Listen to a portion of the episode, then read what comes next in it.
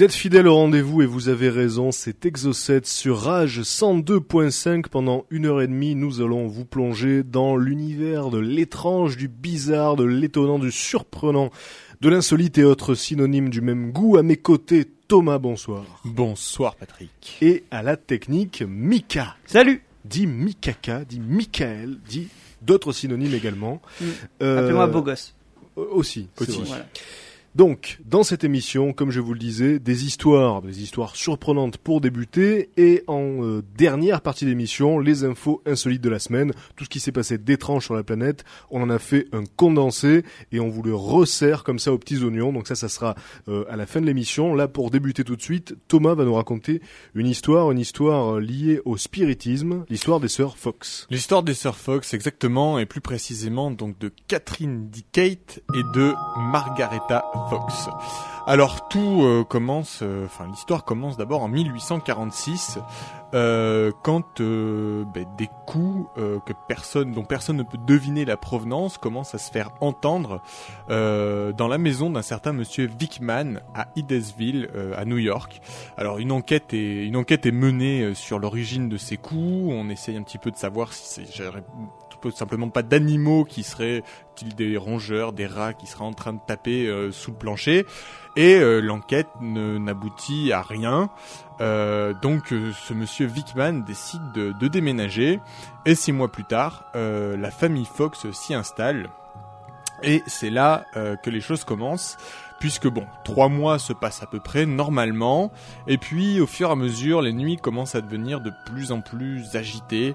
Alors, au début, euh, c'était voilà le même type de bruit que le précédent propriétaire entendait, voilà des, des petits frottements, des petits claquements, pas forcément très révélateurs de quelques forces euh, maléfiques dans la maison.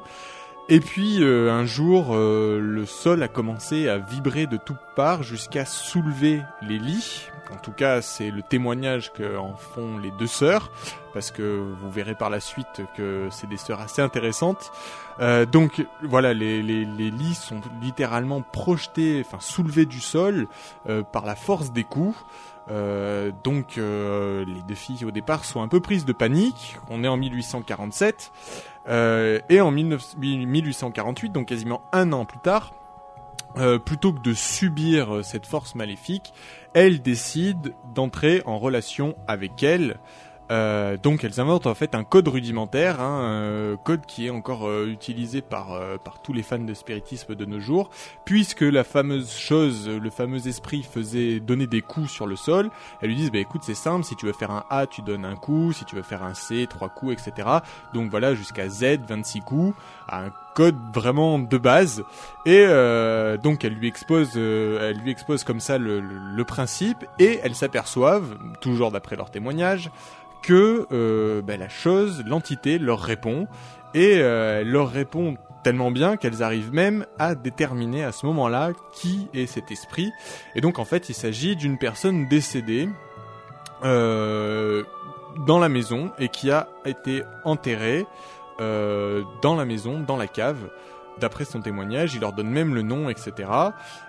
Donc il continue à dialoguer avec lui, euh, et puis des recherches effectivement sont menées au bout d'un certain temps dans la cave, et on trouve effectivement à 1m50 euh, sous terre les restes d'un être humain. Alors on n'arrive pas à déterminer si c'est un homme ou une femme, en tout cas c'est clair qu'il y a des ossements humains dans la cave. Euh, là, euh, on comprend très vite que euh, les sœurs Fox, d'après leur témoignage et d'après la preuve accablante qu'elles aient trouvé un cadavre d'après le témoignage de son fantôme, avaient réussi à inventer le code Spirit, tout simplement. C'est lui qui est encore utilisé de nos jours par ceux qui veulent absolument rentrer en communication avec les esprits. Et donc là, euh, des, des grands shows sont organisés, hein, puisque elles font preuve de leur pouvoir euh, devant des assemblées euh, énormes. hein, donc elles vont dans des amphithéâtres, dans des universités, prouver qu'elles arrivent à rentrer en, en communication avec l'au-delà. Donc à travers des de véritables shows, hein, puisque c'est quasiment des, des shows. On est un petit peu euh, on est un petit peu dans la, la, la même optique euh, avec le, le freak show, hein, c'est ces démonstrations de monstres. Voilà, là c'est la démonstration de, de pouvoir occulte. Donc vraiment voilà ça ça ramasse beaucoup beaucoup de monde et dans une période en plus de l'histoire où effectivement tous ces sujets passionnent les gens et euh, donc ça rassemble comme ça des foules et elles font démonstration de leur pouvoir devant des publics euh, très très très très vastes. Donc c'est vrai qu'on a beaucoup de mal à remettre en cause ce qu'elles disent, surtout que tous les scientifiques qui se penchent sur leur manière de dialoguer avec les esprits n'arrivent pas à trouver d'explication rationnelle au, phénomène. Et donc elles vont passer comme ça toute leur vie à, à dire qu'elles ont ce, ce pouvoir-là. Et puis euh, en 1888, euh, Margaretha, donc la plus jeune des deux sœurs, euh, sur son lit de mort, fait une confession. Euh, elle décide en fait que, enfin, elle, dé- elle déclare en fait que tout avait été inventé. Alors, elle fait cette confession d'après elle parce que euh, elle était un petit peu désespérée de l'engouement que, que leur euh, que leur farce en fait avait fini par par provoquer. Elle s'en sentait euh, désolée. Euh, sur son lit de mort, elle devait commencer à être rongée un petit peu aussi par les remords, sans doute aussi par la peur de mourir et peut-être aussi un petit peu d'avoir euh, trahi la parole de, de personnes décédées. Bref, un mélange de, de diverses choses. Mais apparemment, ce qui l'accablait le plus, c'était le fait que les gens croient dur comme fer à la possibilité de communiquer avec des esprits, alors que elle savait pertinemment qu'en fait, elle avait tout inventé.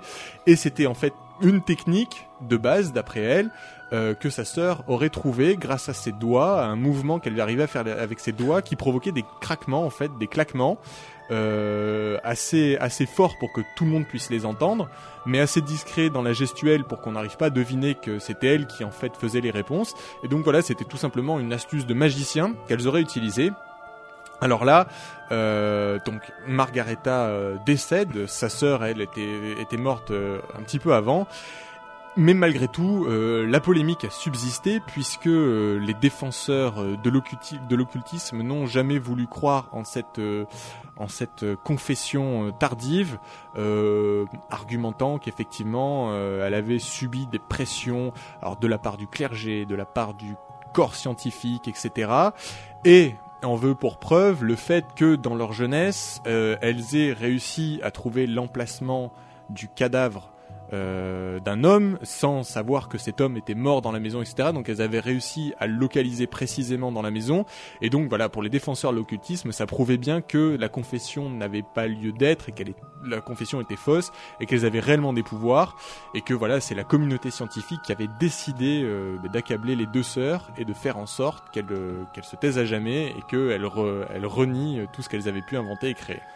C'est ouais, quand même assez hallucinant donc de se dire que euh, les deux créatrices du spiritisme euh, tel qu'on le connaît, qui a été ensuite euh, popularisé par euh, Alan Kardec notamment, qui est considéré comme le pape du spiritisme.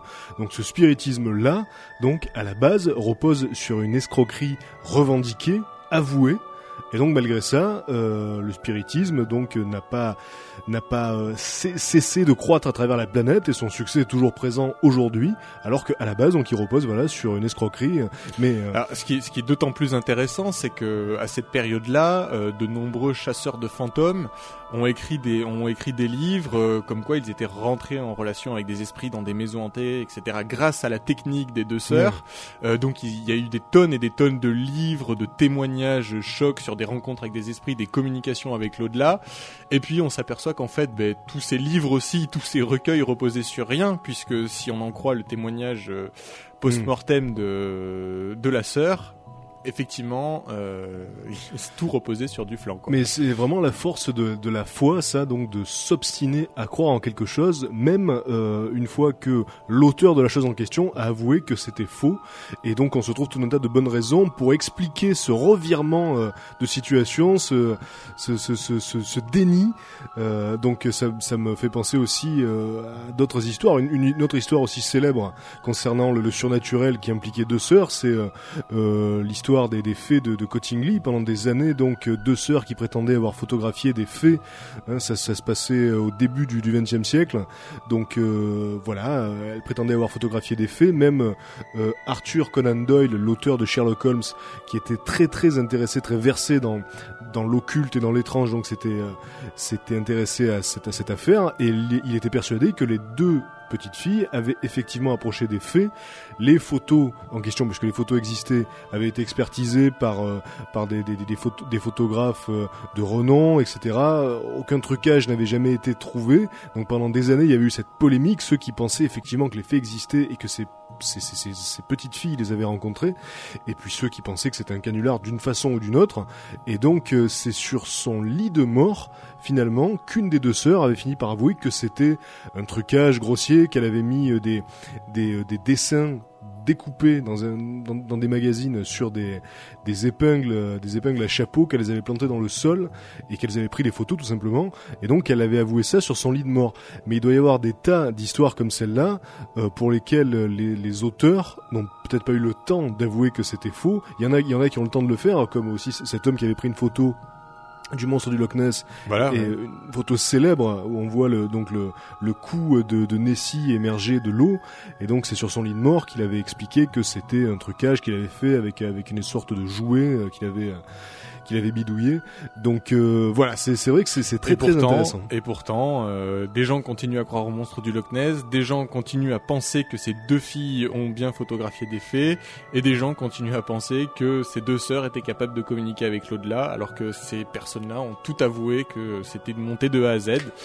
Mais comme quoi, euh, quand on est obstiné par une idée, on reste borné, on veut pas changer de voie, on veut pas bouger de ses rails, et euh, on continue à s'enfoncer euh, dans, ben, dans l'erreur, tout simplement. Et en ce qui concerne le monstre du Loch Ness, justement, on va en reparler à la fin de l'émission dans les infos bizarres, puisque donc une vidéo vient d'être prise cette semaine, qui serait la vidéo la plus éloquente de toute l'histoire donc de Nessie, et qui relance euh, encore toute la polémique. Donc on en reparlera à la fin de l'émission. Pour l'heure, on marque une première pause musicale. Restez avec nous.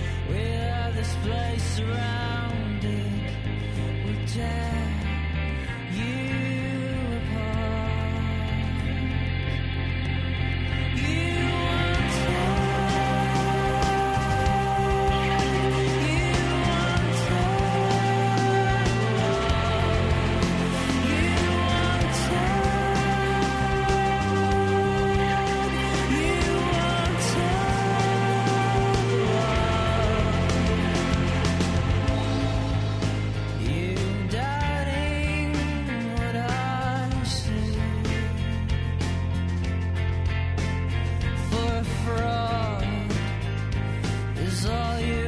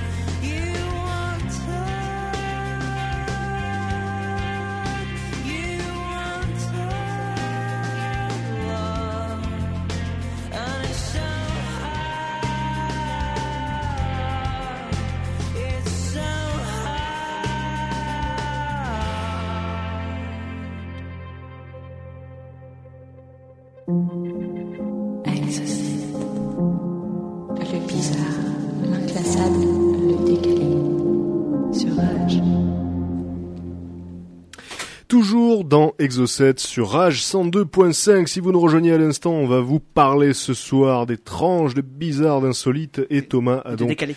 et le décalé également. On a- Thomas a démarré l'émission avec l'histoire des Sœurs Fox, qui euh, bah, qui sont donc les créatrices officielles du spiritisme tel qu'on le connaît, hein, donc euh, que la communication avec les esprits, à base de codes, à base d'esprits et tu à base de, de tables tournantes, etc. Elles sont à la base de cet engouement-là, et elles ont avoué, enfin une des deux sœurs a avoué sur son lit de mort que bah, que c'était euh, que c'était un canular, une escroquerie, et puis donc ça a engendré toute une culture derrière, mais à l'origine il y a euh, il y a une escroquerie. Donc voilà, c'est une histoire assez assez surprenante quand on voit que bon euh, l'engouement n'est toujours pas passé à l'heure actuelle. Euh, je vais vous proposer moi à présent des histoires qui sont basées autour du cinéma, autour de films, puisque vous savez que l'étrange, le fantastique euh, en matière de cinéma, bah, c'est un sujet très très porteur. hein. Beaucoup beaucoup de films s'intéressent euh, au sujet, mais euh, il se trouve que parfois c'est euh, l'étrange lui-même qui entoure un film sans que ce soit forcément volontaire. Et donc il y a beaucoup beaucoup de films qui ont donné lieu à d'authentiques légendes urbaines. Et euh, je démarre avec euh, avec Goldfinger qui est donc euh, un des plus célèbres épisodes de James Bond, Goldfinger, voilà. Et donc dans ce film, il y a une célèbre scène dans laquelle on voit une certaine Jill Masterson qui joue la secrétaire du, du fameux Goldfinger, donc qui est le grand méchant du film. Et donc cette Jill Masterson meurt d'asphyxie après avoir été couverte de peinture dorée. Alors, euh, à l'époque, il faut savoir qu'on croyait effectivement que les gens respiraient par la peau et euh, que si on couvrait toutes les pores de la peau avec de la peinture, on pouvait tuer les gens par asphyxie. Et euh, bon, aujourd'hui, on sait que c'est faux, hein, puisque tant qu'on peut respirer par le nez, par la bouche, heureusement, on ne meurt pas. Alors, il, il est Beaucoup vrai- le pensent. Beaucoup le pensent. Hein, Beaucoup encore. pensent encore aujourd'hui. Donc c'est ce qu'on appelle une idée reçue, une légende urbaine que voilà, si on se couvre de peinture, on meurt asphyxié.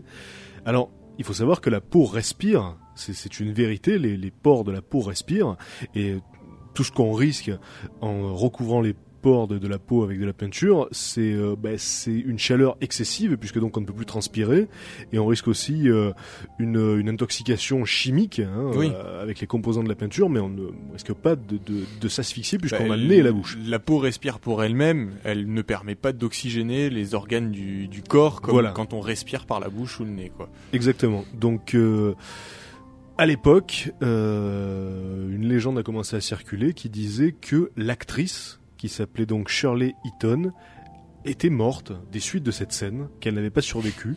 Et, euh, et donc, euh, bon, il faut savoir que cette actrice, donc qui jouait la secrétaire de Goldfinger, euh, bah, elle, a, quitté, elle a quitté la scène ce jour-là en parfaite santé, hein, puis elle a continué une, une carrière plus ou moins brillante par la suite, puisqu'on l'a moyennement vue, mais en tout cas, elle a continué sa carrière, ce qui est déjà pas mal. Et euh, donc, il faut quand même savoir que les, euh, il y avait des docteurs sur sur le tournage qui étaient là pour s'assurer qu'il bah, qu'il n'y ait pas de problème avec cette scène, parce que donc encore une fois la croyance était solide à l'époque, on pensait vraiment que ça pouvait mener à la mort, et donc les docteurs lui avaient aménagé, euh, enfin pas les docteurs, les, maquilleurs lui avaient amé- aménagé sur les conseils des, des médecins un carré euh, de peau libre sur le ventre pour qu'elle survive, parce que il y avait une un corollaire à la légende, c'était que si euh, on aménageait euh, un carré de peau euh, sans, peinture, bah, on pouvait survivre. Donc c'est ce qu'ils ont fait. Ils lui ont laissé donc c'est cette petite partie euh, euh, de, de, de, de peau claire sur le ventre, et donc ils pensent que c'est pour ça qu'elle aurait qu'elle aurait survécu, qu'elle aurait tenu le coup. Pour sûr. Euh, voilà. Donc, euh, ben voilà, il faut il faut savoir donc encore une fois que cette femme n'a eu aucun problème, elle, elle a été ni malade ni quoi que ce soit, donc elle était bien vivante.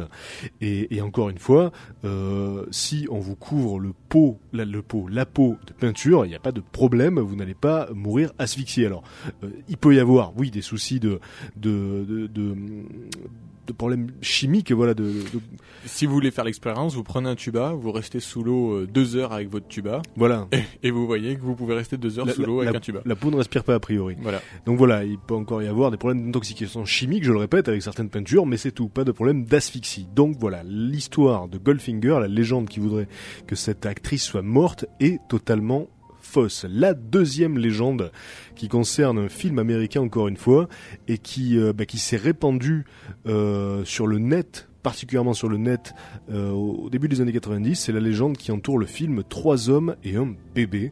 Alors Trois hommes et un bébé, c'est l'adaptation américaine du film à succès évidemment Trois hommes et un couffin, qui a eu deux suites chez nous.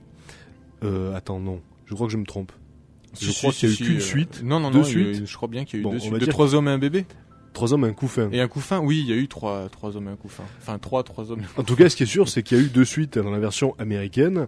Et euh, donc, dans le premier film de la série, Trois hommes et un bébé, avec Tom Selleck notamment, alias Magnum, une légende dit qu'on voit, euh, lors d'une scène, un, un enfant euh, caché derrière les rideaux.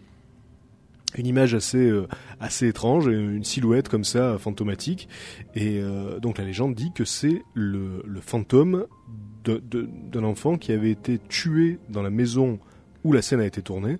Et donc il y a d'autres variantes qui disent que l'enfant en question s'était suicidé dans cette maison et que donc son fantôme apparaît euh, sur le, dans le film, que le fantôme était apparu sur le tournage et qu'il avait été conservé dans le film parce que donc le réalisateur n'avait n'avait pas vu qu'il y avait euh, qu'il y avait cette silhouette donc elle avait été gardée au montage.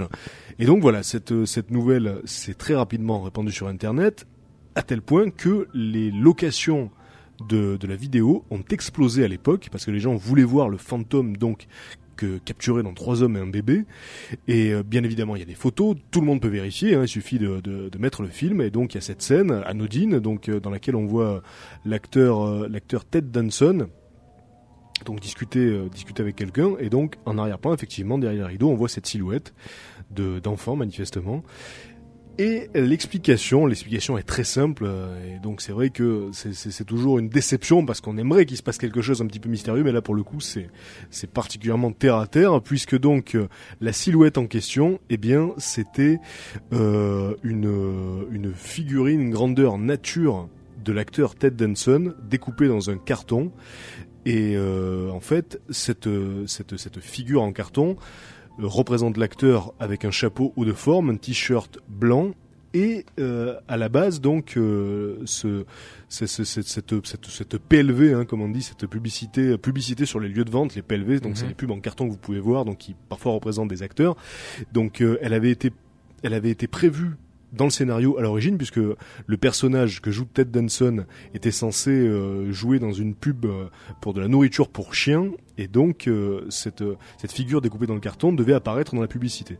Et il se trouve que au montage final, toutes les références à cette à cette figure en carton ont été coupées. Donc c'est vrai qu'à un moment donné dans le film, on voit cette silhouette de, loin et on ne sait pas pourquoi, on ne sait pas ce que c'est, on ne sait pas pourquoi elle est là. Et il faut savoir qu'on la revoit dans le film. Il n'y a pas que la scène en question, on la revoit en plus grand par la suite, mais là on voit clairement que c'était Denson. Donc euh, voilà, c'est tout simplement ça, rien de plus. En tout cas, euh, la légende a permis au film donc d'exploser, aux locations du film d'exploser.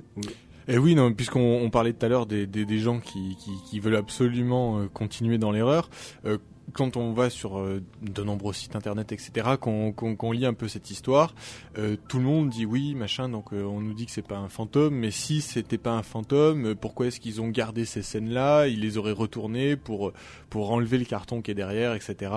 Euh, bah alors, je le répondrai juste qu'effectivement, c'est un peu étonnant. Une fois qu'ils ont enlevé toutes les références à cette fameuse PLV, pourquoi est-ce qu'ils les ont Mais- pas, ils ont pas, ils ont pas, ils ont pas dégagé toutes les scènes? Parce que c'est vrai que, et en plus, comme tu le dis, de, de nombreuses reprises dans le film, hein, parce que je l'ai vu en plus, et il y a pas si longtemps que ça. D'ailleurs, c'est étonnant. Euh, c'est nul, hein, le louez pas. Mais, euh, mais euh, ouais, on voit souvent, euh, on voit souvent ce carton-là, et c'est vrai que ça a ni queue ni tête. Alors non, non, je suis pas en train de dire que c'est un fantôme ni quoi que ce soit. Je Ah sais pertinemment que c'est un sûr. PLV. Non, non, mais- Mais euh, mais c'est vrai que c'est- bizarre, ça fait vraiment film monté à l'arrache. On s'est dit bon allez c'est bon, les scènes sont tournées, pff, on vire quelques trucs et euh, Alors en fait, au, au montage final, voilà, c'est les références euh, à cette figure qui ont été coupées, Ouais. mais la figure en elle-même fait finalement partie du décor de, de, de la maison. C'est pour ça, j'imagine, qu'ils n'ont pas jugé nécessaire de l'enlever, surtout qu'elle était comprise dans des scènes qui, elles, donc devaient rester au montage. Donc voilà, en tout cas, ça a permis à ce film de, de trouver une seconde jeunesse, parce que c'est vrai que c'est pas, c'est pas forcément un chef-d'œuvre. Et il y en a même qui pensent que la légende aurait été diffusée à l'origine par l'équipe du film, justement pour booster les, euh, les locations et les ventes de, de- du film. C'est la cas- légende dans la légende. voilà, mais en tout cas, si c'était vrai, ça serait pas étonnant parce que s'ils avaient effectivement voulu créer du buzz autour du film, ils auraient pas fait mieux. La troisième légende que, bah, que je vais vous raconter à présent, c'est une belle légende, enfin si, si, si on veut, vous allez voir. C'est euh, c'est une légende qui est liée au film Le Magicien d'Oz, donc la, la, version, euh, la version originale. Pas celle avec Michael Jackson, hein, parce qu'il y, en a y en a une autre depuis dans les années 80, si, si, avec Michael Jackson dans le rôle de l'épouvantail. Donc là, je parle de la version originale avec euh, Julie Andrews. Et, euh, et donc, euh, la légende dit que dans ce film, on voit un des personnages, un des acteurs qui jouait les Munchkins. Donc les Munchkins, c'est ces, euh, personnes de petite taille qui jouaient de, une sorte de, de, de, de race de, de lutins comme ça euh, du, du pays d'Oz. Donc la légende dit qu'un des acteurs qui jouait les Munchkins s'est pendu sur le tournage du film, pendu à un arbre dans le décor, et que donc, vu que c'était en arrière-plan, le réalisateur n'aurait pas vu la scène tout de suite et elle serait restée au montage. Et donc effectivement, il y a une scène dans Le Magicien d'Oz euh, où on voit euh, Dorothée, donc le personnage principal du Magicien d'Oz, ainsi que l'homme de fer et l'épouvantail partir sur euh, le chemin, sortir du cadre. Et au fond de l'image, effectivement, dans les bois qui sont reconstitués euh, en studio, hein, c'est des décors peints avec des accessoires, et donc on voit quelque chose bouger, c'est vrai, et avec beaucoup d'imagination, on peut se dire que c'est comme une sorte de petit homme qui, euh, bah, qui est pendu à un arbre.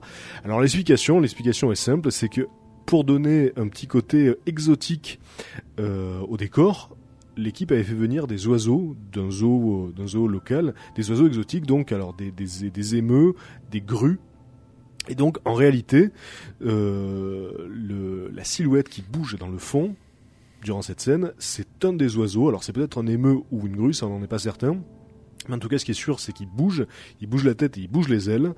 Et, euh, c'est vrai qu'on peut avoir l'impression, hein, effectivement, que c'est une silhouette humaine, en tout cas d'un petit homme.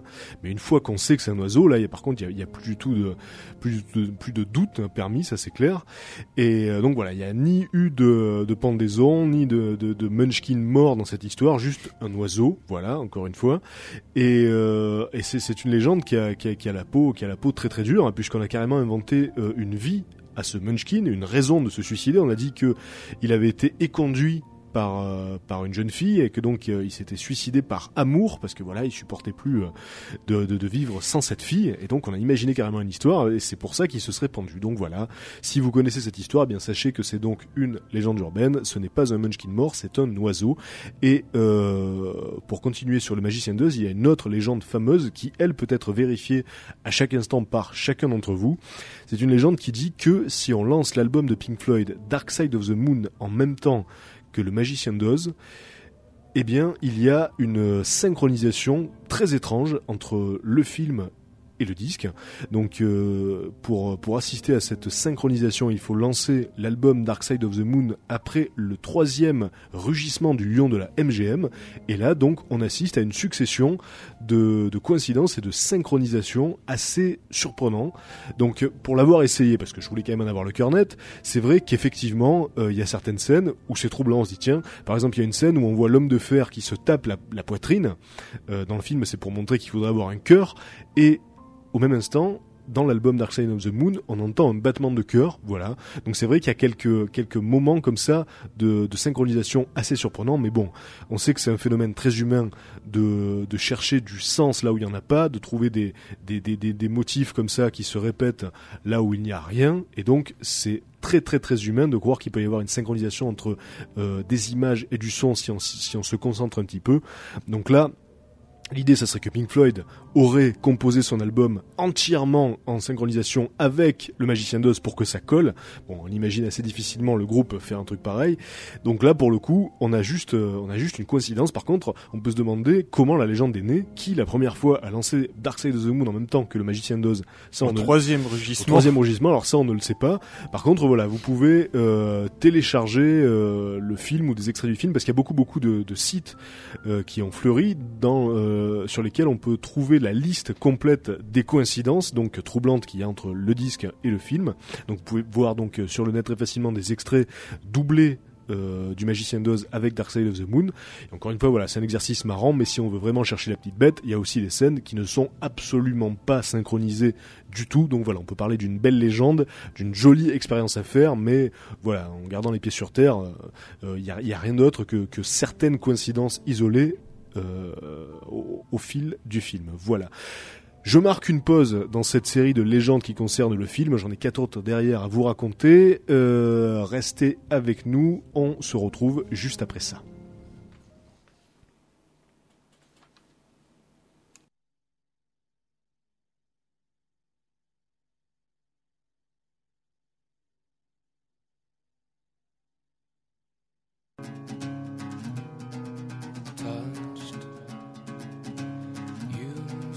I too. So much of what you say is true. I'll never find someone quite like you again. I'll never find someone quite like you like you.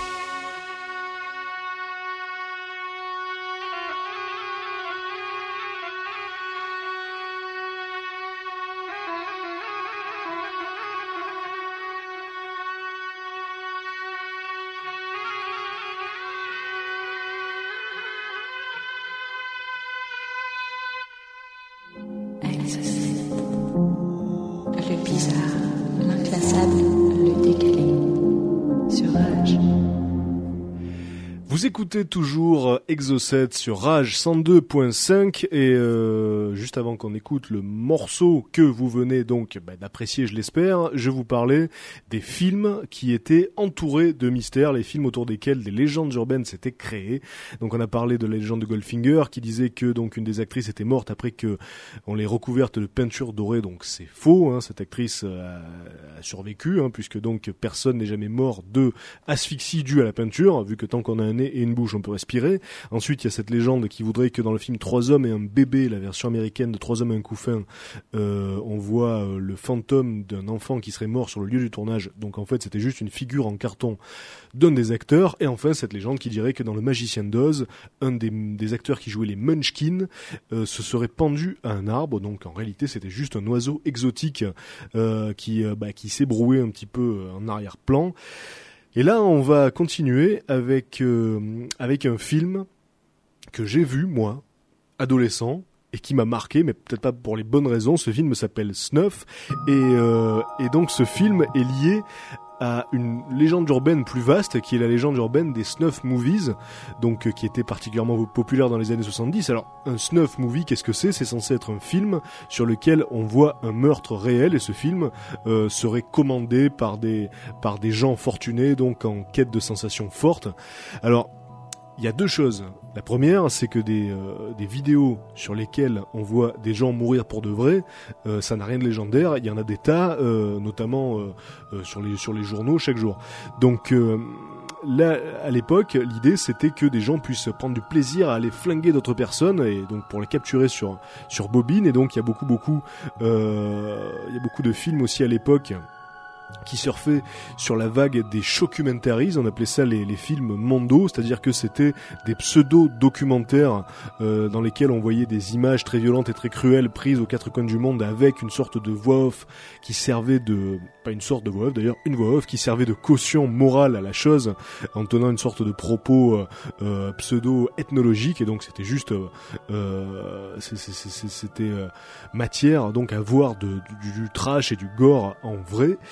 Et euh, à l'époque, donc, il y a un film qui, euh, qui est sorti en 1976 et qui s'appelait Snuff et qui a, qui a causé, euh, qui a causé euh, une vraie polémique, un, un vrai scandale puisqu'on disait que dans ce film, on pouvait voir un véritable meurtre. Et euh, ce film, donc Snuff, moi, je le voyais sur euh, sur les, les rayons d'un vidéoclub, donc euh, vidéoclub d'un de- d'un village dans lequel je vivais.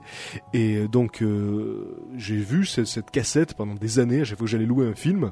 Et donc j'étais j'étais gosse. Donc c'est vrai que ça m'attirait et ça me faisait peur en même temps puisque donc sur la jaquette on voyait la tête d'une femme euh, qui était comme ça euh, étranglée par deux mains énormes. Et quand on retournait la jaquette sur le quatrième on pouvait lire ceci est le film que euh, personne n'a voulu euh, projeter euh, euh, dans une salle de cinéma. Personne n'aurait voulu produire ce film. On y voit de vrais cadavres euh, c'est insupportable etc donc euh, il y avait tout pour effectivement donner envie aux amateurs de sensations fortes de le louer. Mais moi, donc quand j'étais petit, ça me traumatisait cette affaire. Et quand j'ai eu euh, 16-17 ans, avec euh, avec quelques quelques potes, on a loué le film en question, on l'a vu. Et donc c'est une sombre bouse, une espèce de série Z minable, irregardable, euh, à base de euh, bikers et euh, de et de filles d'ailleurs, de filles bikeuses donc euh, qui euh, qui, euh, qui qui qui roule sur euh, sur sur comme ça sur sur les routes américaines habillées en bikini euh, et donc l'histoire est incompréhensible c'est vraiment pourri il y a deux trois effets spéciaux minables comme c'est souvent le cas dans ce type de film hein, de série Z. Donc voilà le film est sans queue ni tête c'est absolument ni gore ni trash ni rien du tout mais à la fin du film euh, dans une séquence qui dure une dizaine de minutes, on voit le réalisateur du film donc qui euh, bah, qui, filme l'équipe. Donc tout à coup, on sort du film et on on, croit que c'est la vie réelle. Hein. Donc le réalisateur donc explique voilà que le tournage du film c'est euh, bien passé, etc. Donc il filme un peu son équipe et tout. C'est euh, un petit peu comme un bonus hein, si on veut. Pourtant le film daté de 76. Et là tout à coup il y a une des actrices du film qui, euh, qui arrive là euh, sur le, sur le plateau et le réalisateur pète un plomb Euh, je crois me souvenir qu'il dit que, bah, qu'il a, que, pour vendre son film, il a besoin de sang de tripes, donc il commence à attraper, à attraper l'actrice, à la violenter, il la jette sur un lit, et là, il éviscère littéralement. Ça devient très très gore, très très trash et surtout très très réaliste. Et là, je sais pas ce qui s'est passé, j'ai eu peur, hein, personnellement. Il y a eu comme un écho, ça m'a fait flipper. Bref, c'était très réaliste. Je suis désolé, mais ça faisait bien. Oui, c'est vrai. Et euh, donc, ce qu'il faut savoir, c'est que le film Snuff, à l'origine, a été tourné en 1971. Il a été tourné en Argentine et euh, c'était juste un mauvais film basé sur un gang de bikers, effectivement. Et euh, ce film avait été euh, avait été produit par une, une, une- une société qui s'appelait Monarch, Monarch Film et euh, Monarch Releasing Corporation exactement. Grand Et- éditeur. voilà. Et donc le film était tellement mauvais finalement qu'ils n'ont pas pu le distribuer beaucoup. Donc en 1976, euh, ils ont profité de cette vague de shockumentaries, comme je vous disais, de films basés sur la violence réelle, avec euh, des, des, des films comme euh, euh, Cannibal Holocaust, etc., Mhm. où on voyait euh, donc de, de prétendues vraies tribus comme ça cannibales mettre à mort leurs victimes. Bon voilà. Donc pour surfer sur cette sur cette vague, ils ont décidé d'intégrer cinq ans plus tard donc une scène euh, filmée évidemment une scène, une scène fausse d'un quart d'heure après le vrai film dans laquelle on voyait le réalisateur donc éviscérer son actrice. Et ils ont ressorti ça en laissant planer le doute sur l'authenticité de cette scène en faisant croire que c'était un vrai meurtre. Et ils ont rebaptisé le film Snuff puisqu'à l'origine il s'appelait Slaughter. Ils l'ont rebaptisé Snuff en espérant que ça fonctionnerait grâce donc au succès euh, euh, de, ces films très violents de l'époque. Et donc il se trouve que, bah, que les gens l'ont cru hein, à l'époque, les gens croyaient vraiment que cette scène était vraie parce qu'il faut savoir que le film avait été tourné donc en Amérique du Sud. Du coup, les gens se sont dit ah bah oui, alors donc euh, ils ont pu tuer l'actrice sans être inquiétés par la loi puisque là-bas donc euh, c'est des zones de non-droit, on fait ce qu'on veut. Voilà. Et, et donc euh, la rumeur, la légende a auréolé ce film pendant de nombreuses années. hein, euh, voilà, on pensait que c'était un vrai meurtre. Donc voilà. Aujourd'hui, on sait que c'est faux. En tout cas, ça a permis de relancer vraiment pour le coup la carrière de ce film. Les gens allaient le voir juste pour cette fameuse scène. Le problème, c'est qu'il fallait se taper une heure et demie de bouse intégrale juste avant parce que c'est vraiment une catastrophe hein, pour l'avoir. Heureusement, toi, tu l'as loué, donc tu pouvais Ah, je, faire avance ah, je l'ai loué et il y a des scènes c'est hallucinant. Par exemple, je me souviens d'une scène parce qu'en plus moi j'ai vu la version doublée en français et le Mmh. film de série Z doublé en français pour ceux qui connaissent, vous savez que c'est Ah, c'est suffit de se souvenir irregardable. d'M6 il y a encore une dizaine d'années, quoi. et c'est souvent culte en plus. Oui. Parce que c'est involontairement drôle. Donc je me souviens d'une scène où on voit un personnage répondre au téléphone juste avant que la sonnerie ne se déclenche. Genre on le voit décrocher le téléphone, allô, et là on entend la sonnerie. Donc voilà, ce genre de truc assez énorme. Et euh, voilà, Snuff, donc ce film de 1976, n'est pas un vrai snuff movie, hein, c'est un, c'est un trucage, mais qui surfait sur la légende des snuff movies de l'époque. Un autre film, un autre film autour duquel tourne une légende que j'étais le premier à colporter pendant des années parce que j'étais persuadé qu'elle était vraie, c'est The Crow. Et donc Thomas, alors on n'en a pas parlé avant l'émission, on s'est pas concerté ensemble, mais peut-être que tu vois de quoi je veux parler. Oui, euh, donc attends, The Crow, alors je sais qu'il y avait une légende autour, c'était avec la mort de... Brandon Lee. Brandon Lee, ouais c'est ça, ouais. Brandon Lee, le fils de Bruce Lee, donc, qui a trouvé la mort tragiquement sur le tournage de The Crow. Ouais, Et euh, moi, j'étais persuadé, parce que donc je me il contentais... était mort d'une vraie balle qui était mise dans le pistolet. Alors ça, par contre, c'est vrai. Mais ce que moi je croyais, c'est que la scène de sa mort avait été conservée au tournage. Et j'en étais persuadé, parce que j'avais entendu dire, j'avais lu que c'était comme une sorte d'hommage posthume qui avait été fait par l'équipe du tournage, de laisser la scène où Brandon Lee avait été touché fatalement par une vraie balle. Et il se trouve que c'est donc faux, c'est une légende, parce que donc voilà, ce qui s'est passé, c'est que Brandon Lee, effectivement, euh, dans le tournage de, The Crow, a succombé à une vraie balle.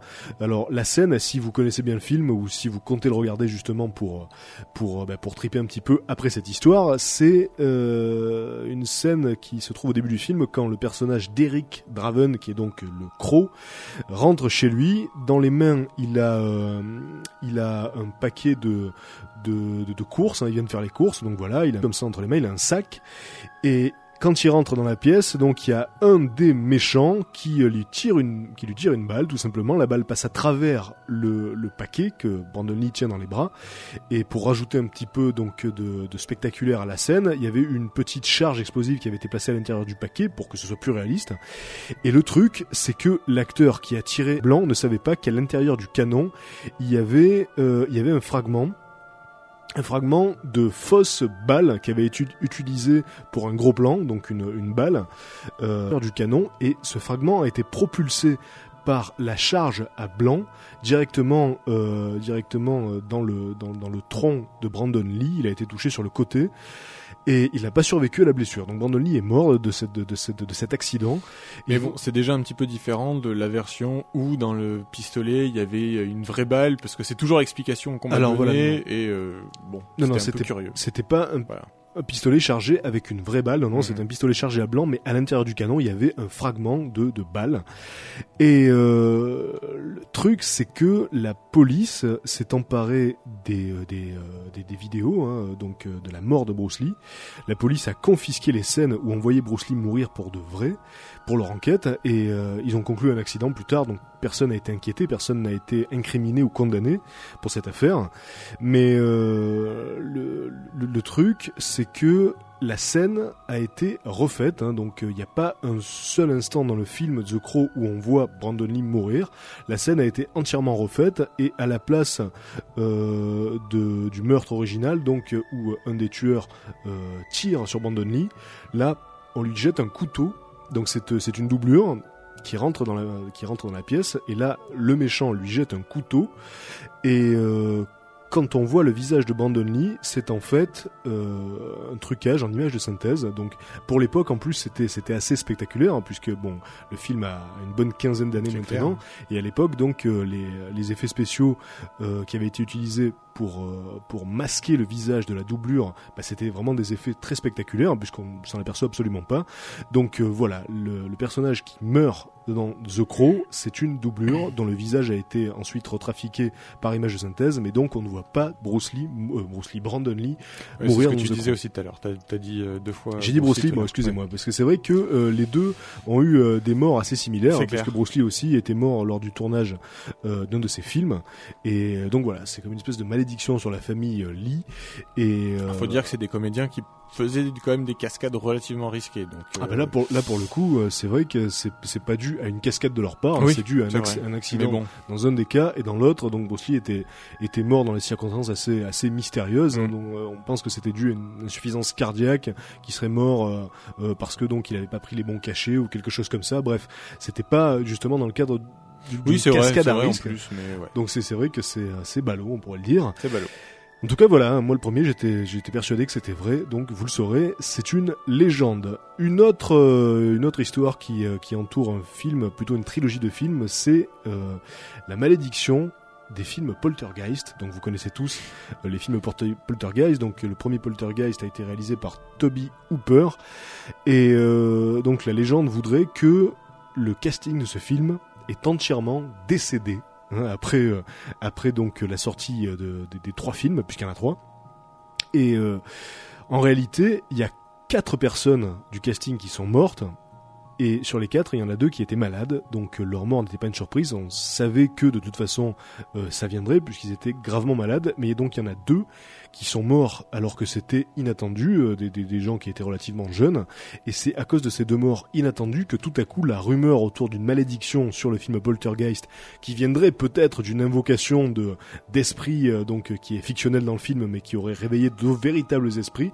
Donc donc la légende est basée sur ces deux morts euh, inattendues mais bon quand on réfléchit euh, le casting d'un film de ce de ce calibre-là, donc d'un film à gros budget pour l'époque, euh, c'est composé de plusieurs dizaines de personnes, encore dans les acteurs secondaires, donc il faut bien qu'il y en ait un moment ou un autre qui, qui meurt. Statistiquement, c'est Et clair. donc voilà, il y en a deux qui sont qui sont morts de manière inattendue. Et ça a suffi pour lancer la légende. Donc voilà, là pour le coup, euh, quand on quand on dit que le casting entier de Poltergeist est décédé, euh, c'est faux. Ça c'est c'est c'est c'est tout simplement euh, une exagération. Il n'y en a que deux qui sont morts dans des dans des, des circonstances étonnantes et inattendues.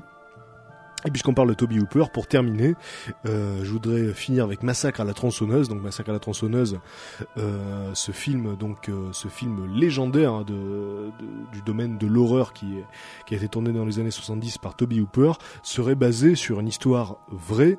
Donc euh, c'est ce qui était dit lors de la sortie du film original et c'est ce qui était également souligné lors de la sortie du remake en 2003.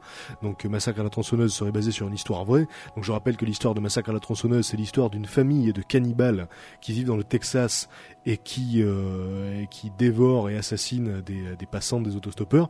Donc cette histoire est fausse, elle n'a jamais existé, il n'y a jamais eu de famille de cannibales au Texas, donc en réalité Massacre à la tronçonneuse n'est pas basé sur des faits réels, ce n'est pas basé sur une histoire vraie. Alors il y a deux choses, déjà Toby Hooper a expliqué lui-même que l'idée de Massacre à la tronçonneuse lui est venue alors qu'il était dans un magasin d'outillage en train de faire la queue, et il s'est dit euh, un bon moyen de me frayer un chemin à travers à travers tous ces tous ces gens, ça serait de prendre une tronçonneuse et de l'actionner.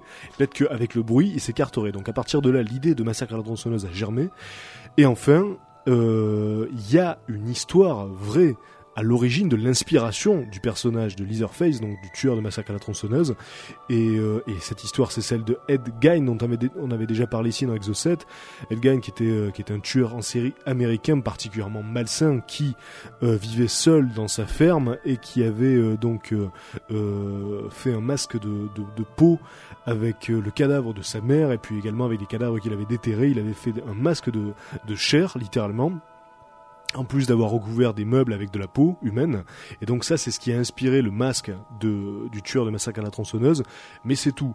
Euh, ce qu'on nous dit dans Massacre à la tronçonneuse, c'est que l'histoire elle-même est tirée de faits réels. Or ça, c'est faux. Encore une fois, il n'y a pas eu de famille de cannibales au Texas. Et je l'ai souvent entendu. Je l'ai souvent entendu euh, quand, euh, quand on parlait de Massacre à la tronçonneuse. Oui, c'est basé sur cette histoire donc d'une fameuse famille de tueurs en série dans le Texas qui mangeait les gens. Donc c'est faux. Euh, la seule histoire vraie dans cette affaire, c'est celle de Ed Gein, mais donc le lien, c'est le masque de peau. Voilà, ça s'arrête là. C'était, euh, c'était les films, mesdames et messieurs, bah, les films qui étaient entourés de légendes et de mystères comme ça. Bah, on a pu éclaircir quelques points assez obscurs et puis on a pu voir aussi que la plupart de ces films étaient euh, étaient considérés comme mystérieux pour de fausses raisons. La plupart du temps, c'est des légendes urbaines. On aimerait souvent que ce soit réel, qu'il y ait une part de vérité. Là, pour le coup, c'est vrai que c'est très souvent terre à terre. Peut-être que j'aurais mieux fait finalement de vous laisser croire que. Mais bon, cette émission, quand elle le peut, rétablit la vérité. Donc c'est chose faite. Voilà.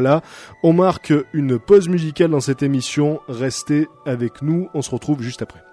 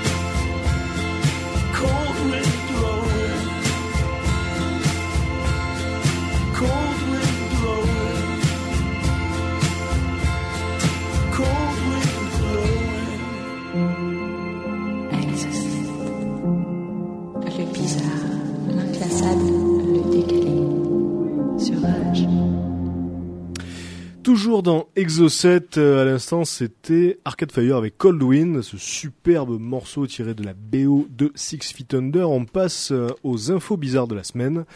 Donc vous le savez, hein, les infos bizarres, c'est bah, c'est la crème de ce qui s'est passé d'étrange et d'insolite durant la semaine écoulée.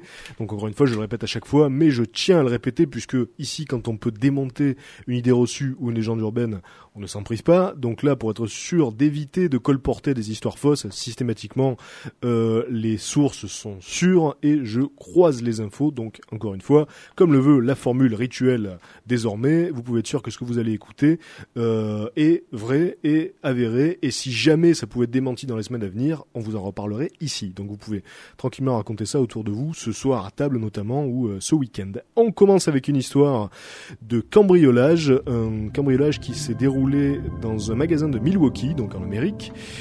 Et c'était un hold-up en fait, un hold-up qui a eu lieu dans un U-Haul euh, Store. C'est voilà, c'est une chaîne de magasins là-bas. Et euh, donc il y avait deux voleurs, deux voleurs euh, impliqués dans ce hold-up. Et il y en a un donc euh, qui bah, qui a récupéré l'argent de la caisse, qui a fait couche, qui a fait se coucher sur le sol les deux employés du magasin. Une fois qu'il a eu terminé son boulot, il s'est barré et pendant ce temps-là, l'autre, l'autre est resté sur place pour draguer la caissière. C'est pas vrai. Donc c'est assez magnifique. C'est-à-dire que déjà, euh, il commençait à lui faire des compliments pendant qu'il était en train de faire le hold-up. C'est-à-dire qu'il y en a un qui était là, qui faisait le méchant, qui ramassait la caisse, etc., qui disait couchez-vous sur le sol, et l'autre il commence à brancher la caissière en lui disant ah, vous êtes mignonne, etc. Ah, vous vous couchez bien par terre. Et, et à la fin, donc, alors que l'autre s'est barré à toute vitesse, il est resté et la caissière a témoigné par la suite. Elle a dit qu'il lui avait euh, proposé de se voir un de ces soirs. Il lui a dit euh, est-ce que je pourrais avoir votre numéro? On pourrait sortir ensemble un de ces soirs. Donc manifestement, ça devait pas être le premier de la classe, celui-là. Ça devait Oui, vraiment clair, être ouais. Il a laissé son numéro.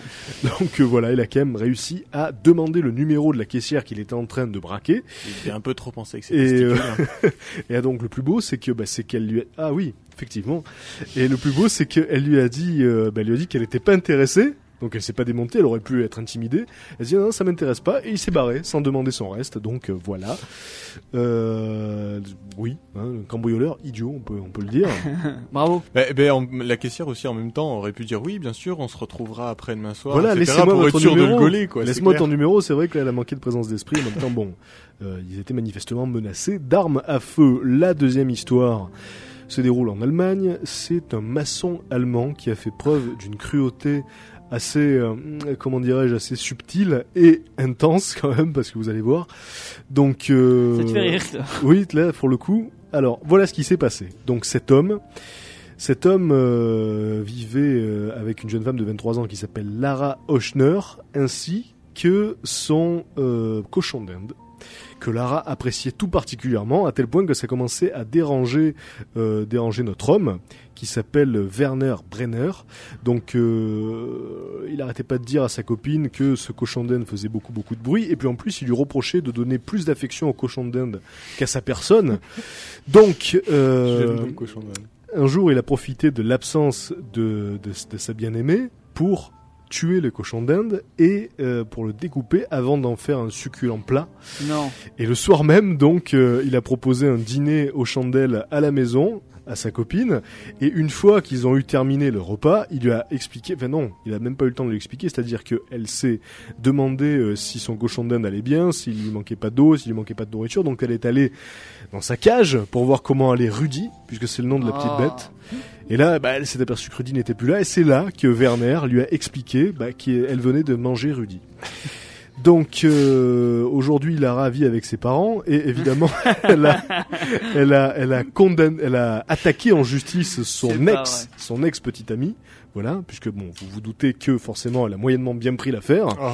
Donc faut dire que c'est Elle a vrai- pas d'humour aussi. c'est c'est vraiment, bah, c'est c'est- c'est digne d'un d'un vrai détraqué psychotique quand même de faire bouffer à sa petite amie son animal de compagnie. À la limite le tuer, bon déjà c'était c'était C'est limite, déjà limite. c'est déjà limite, mais lui faire manger à son insu là c'est quand même extrême. Bah, il risque d'être condamné, hein, je pense, là. Il sera sûrement condamné pour pour euh, cruauté envers un animal domestique etc.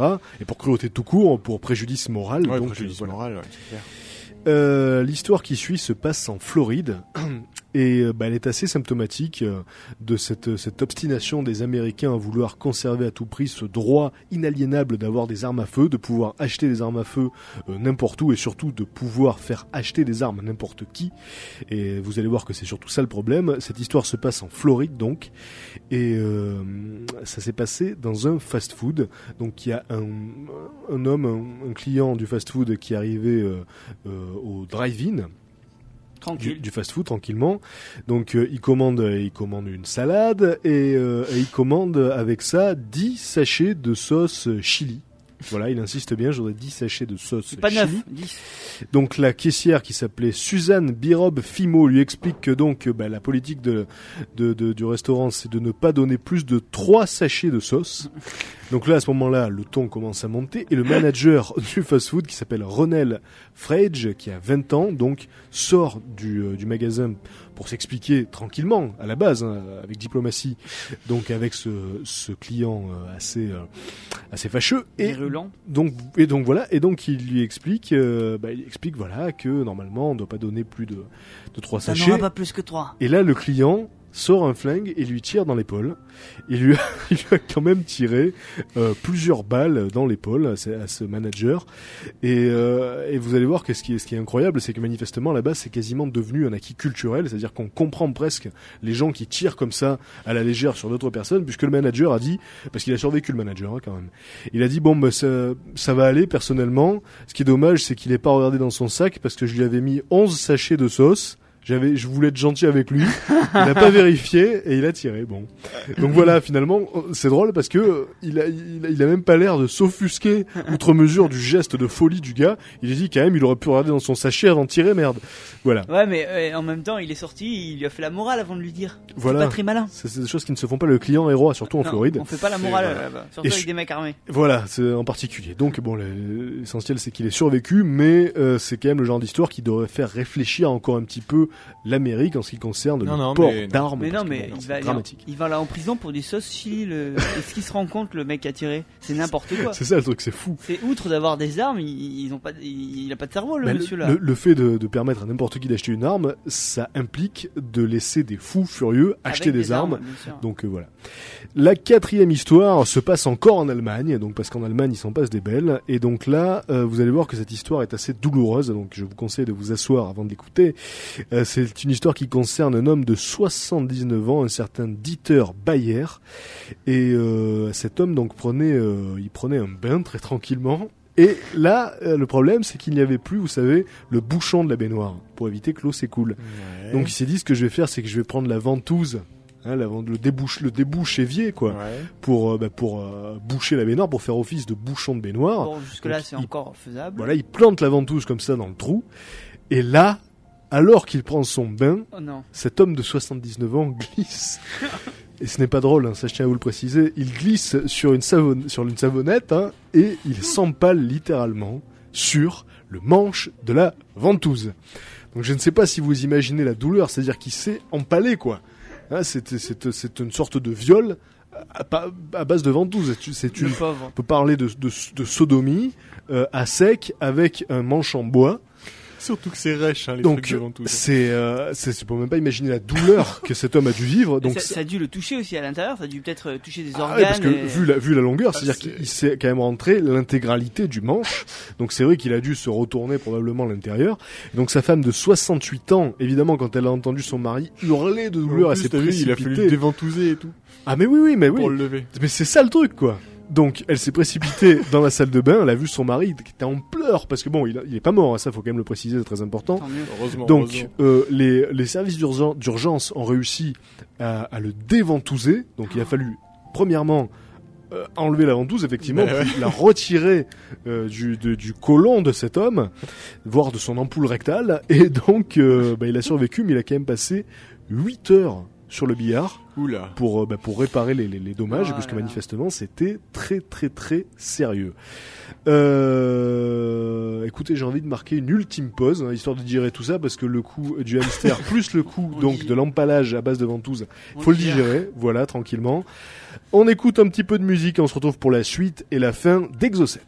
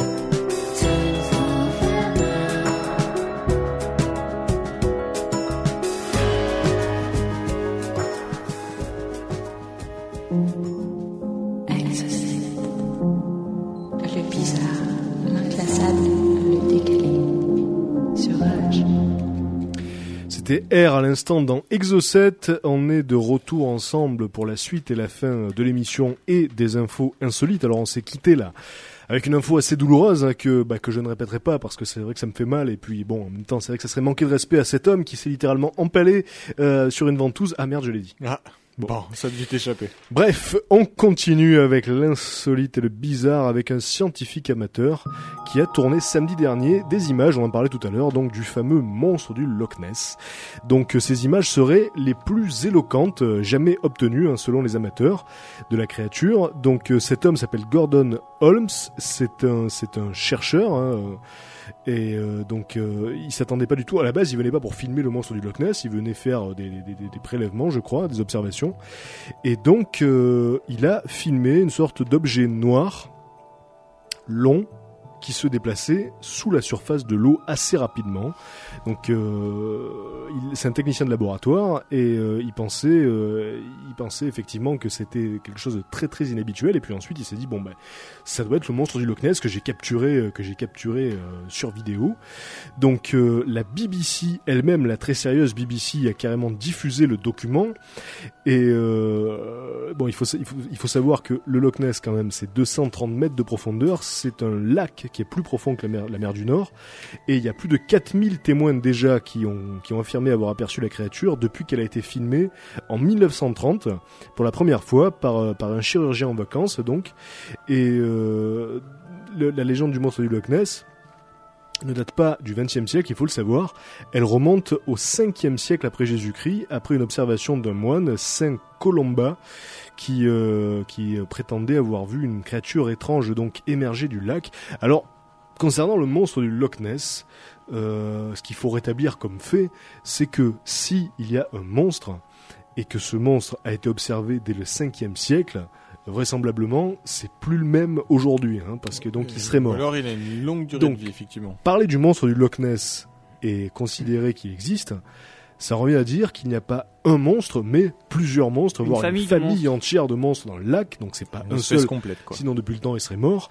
Et euh, le lac a été dragué plusieurs fois, euh, il y a eu euh, il y a eu des tas d'expériences, des tas de tests menés avec les dernières technologies à la pointe, ça a été sondé par scanner, par radar, tout a été fait, on n'a jamais trouvé de traces du monstre. Pourtant, il y a eu 4000 témoignages, donc encore une fois 4000 témoins qui ont affirmé avoir aperçu la créature. Alors ce qu'il faut dire aussi, c'est que le lac, euh, le lac est très brumeux. hein, il y a très souvent du, brouillard au-dessus du lac. En plus, ce lac est immense, donc euh, on ne sait pas trop ce qu'il peut charrier, mais euh, sûrement des troncs d'arbres entiers, des, des carcasses de bestiaux. Donc c'est vrai que euh, de loin, avec de la on peut parfois croire effectivement qu'il y a une sorte de créature inhabituelle ou de monstre comme ça qui, euh, nage sur la surface. Là, la vidéo, euh, ce qu'il faut dire, c'est qu'elle est toute sauf probante. hein. Moi, quand, euh, quand j'ai lu l'article, quand j'ai lu que la BBC elle-même avait diffusé la vidéo, je pensais vraiment que ça y est, on, a, on voyait un monstre donc comme ça sortir avec son cou.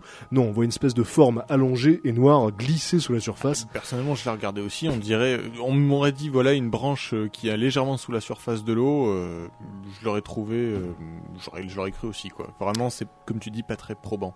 Voilà, donc euh, la polémique et la légende est relancée, mais euh, rassurez-vous, rien de très important. Euh, on a carrément débordé, je suis désolé, je viens de m'apercevoir. Cette émission est terminée. J'espère que vous avez passé une bonne soirée. Restez avec nous sur A juste après ces bruits de scène. Bisous, bye bye. Salut à tous. Le bizarre, le décalé, sur